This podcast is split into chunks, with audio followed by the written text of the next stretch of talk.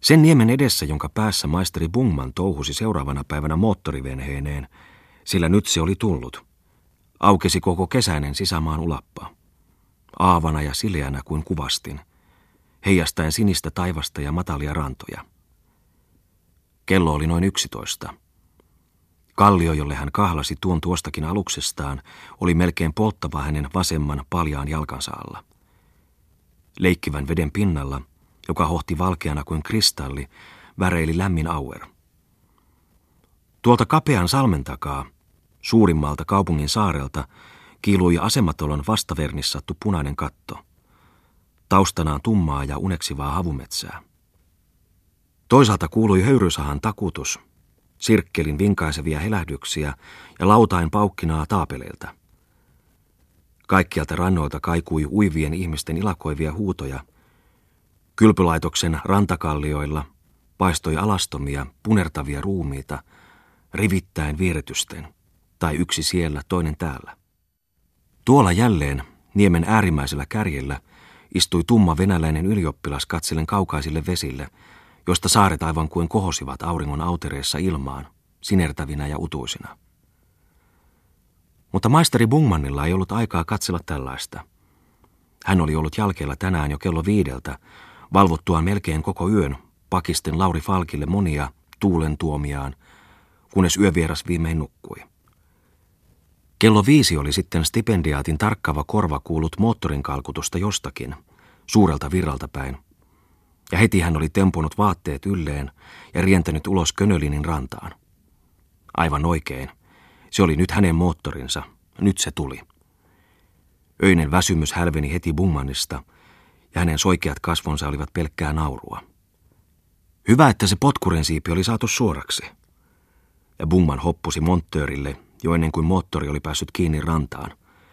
Nyt toimeen vaan, tulta lamppuun. Kyllä minä itse osaan sitä kuskailla.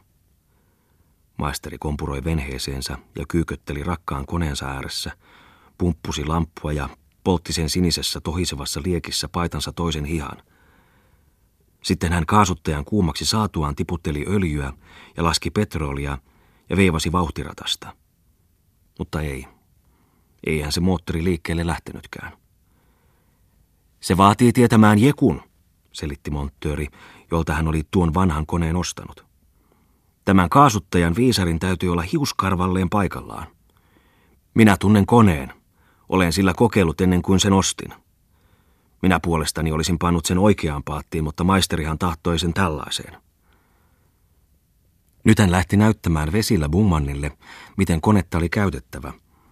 Eikä auttanut, maisterin täytyi kuunnella neuvoja. He ajoivat varhaisena aamuna pienelle opetuskierrokselle, ylös linnanvirtaa. Bungman pystynä peräsimessä, monttööri koneen luona. Ja se meni, meni ihmeesti.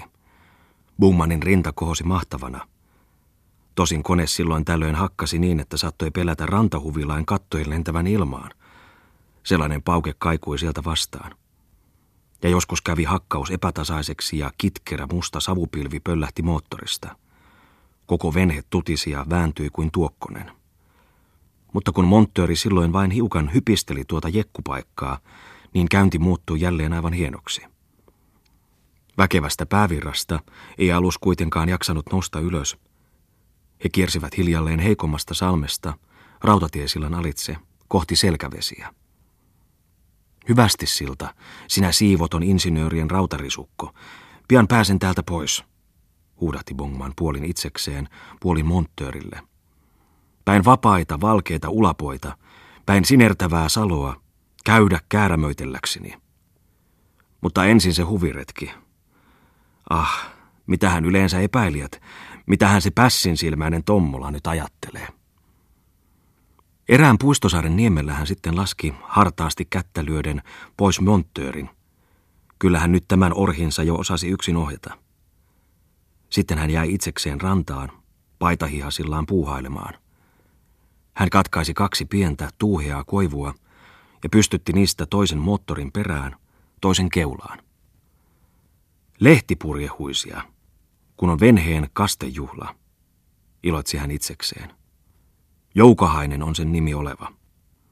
Mutta toiselle puolelle keulaa hän aikoi maalata nimensä V.L.H. Bungman. Se sopi mainiosti. Ristimän nimien alkukirjaimet, kun muodostivat lausuttuna sanan velho. Siis velho Bungman, mainiota. Lehti purjeessa kuin Kalevalan urhot, mutta nyt moottorin voimalla. Koivujen välin hän sitoi köyden. Sen päälle hän aikoi levittää jonkin raanullisen ryijyn kunniakatokseksi, kuin satujen venheen prinssillä. Haahen haljakaksi. Sitten hänen piti lähteä liikkeelle, laskea könöllinen rantaan, levähtää pari tuntia. Ja sitten joukahaista ristimään. Mutta maisterin sytyttely, veivaus, öljyn tiputtelu, mikään ei auttanut. Riivasihanko kaasuttajan viisari taas? Hän käy varmalla kädellään siihen kiinni. Se ei käänny, ei vaikka vääntäisi sen poikki. Ei minnekään päin. Eikä venheessä ole minkäänmoisia avaimia. Pahan juuren pannahinen se monttööri. Bungman sysäsi kätensä mustaan tukkaansa ja hänen silmänsä tulivat lasimaisiksi. Hän juoksi sitten pitkät matkat saarelta toisille ja siltojen myöten kaupunkiin. Ja sai viimein siellä telakalla varustetuksi itsensä avaimilla ja vielä uusilla ohjeilla. Sitten hän riensi kello seitsemän tienoissa kauppaneuvoksen talolle, tapasi Könölinin jo aamuvirkkuna ylhäällä ja herätti naisväänkin riemuhuudolla. Huvimatkalle! Vielä hän kävi ottamassa ulkokamarista sängynpeitteensä ja vei eteisestä jo valmiiksi myöskin naisten päällysvaatteita sekä veranalta korillisen Könölinin pitkää siimaa ja koukkuja. Mutta toiseen, vaatteita kantavaan käteensä, hän tempasi isomman korin, jossa oli maissirouvan viinipulloja. Nyt hän sammosi jälleen kauas saarelleen, joukahaisensa luokse, kuormattuna kuin laukkuryssä tai tattari. Pirun juuren pinnainen, ähki hän itsekseen. Hartioilla rouvan saketit ja mimmin jaketit, kainaloissa liinoja ja viinoja. Haha, miksi minä nämä otinkaan? Stipendiaatti oli pyytänyt herrasväkeä tulemaan kylpylaitoksen moottorisillalle tunnin päästä ja oli varoittanut myrkyllisesti.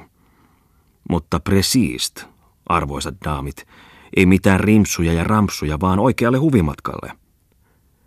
Ja nyt oli kello jo yksitoista. Hän oli itse vielä tuolla saarella. Mutta viimeinkin venhe lakkasi reistaamasta. Nyt se taas käy, huudahti Bungman, työntään joukahaisessa ulos kalliosta ja sitten hän levitti sinivalkean sängynpeitteen venheeseen telttakatokseksi. Siinäpä hän sommitteli myöskin edelleen runoa, jonka hän oli tällä moottorimatkalla aloittanut. Parhainta runoaan, sanoi hän itsekseen, runoa Suomen lipusta, koska näet oli yöllä kuullut Lauri Falkin valittavan, ettei sitä ulkomailla missään näy. Ja koska itsekin ajatteli, että täälläkin satamassa ne ryssänkulit vain liehuvat – Kolme säkeistöä hän oli jo saanut jo melkoiseen kuntoon. Ei tosin alkusoinnuilla. Ruohoista rohisevista, kuusista kohisevista, hongista hohisevista, kuten hän huvikseen olisi tahtonut, vaan loppusoinnuilla. Mutta varsinkaan neljäs värssy ei häntä miellyttänyt. Se oli hänestä näet liian akkamainen. Siinä ei ollut uskoa, uskallusta. Siihen hän olisi tahtonut esimerkiksi Haa, Kautta uskoni prinsessa herää, kun ylevä prinssi tempoilee miekkansa terää, niin että siitä revontulet roihuavat. Tai muuta sellaista, ajattelematta juuri, että jos miekkansa terää tempoo, leikkaa kätensä. Sitä paitsi hän olisi tahtonut viimeiseen värssyyn herätyshuudon ja koetteli sanoja. Nouse jo pois, karhu herää! Tarkoittaen karhulla samalla sekä prinsessa että jalopeuraa Suomeen aklimatisoituna. Aklimatisoituna, mainiota, naurahti hän. Tenkaan ei hän nyt ennättänyt saada kaikkia näitä monia sanottavia runomuotoon. Ei varsinkaan värssyn neljään säkeeseen, kuten ensin aikoi. Eikä hänellä ollut halua kilpailla säkeiden vähyydessä sonetin näpräjien kanssa. Ei. Bungman alistui siis, koska Joukahainen tuli jo kuntoon. Runoon, jonka aihe oli prinsessa Ruususesta. Sen ensimmäisen luonnoksen muodossa – ja lauloi nyt seisoen moottorinsa perässä, rasvaisena ja nokisena, ja kasvot kaikki kaljamassa, runoansa omalla nuotillaan. Laskien joukahaista karjen lomitse kylpylaitoksen moottorilaituria kohti. Lippu. Kas joukkoa laituri kiehuu, ja kansojen mahtavain, liput ylpeät laivoissa liehuu. En yhtämä huomaa vain. Maan lippua metsien, joissa eräs nukkuva prinsessa on. Ah, noituuden horteessa, poissa elin virkeys vallaton. Se koittaako koskaan tapaus, et uinuvan saa elohon. Jalo prinssi, kilvessä vapaus, mies pelvoton nuhteeton. Ja armaan kunniaan kantaa.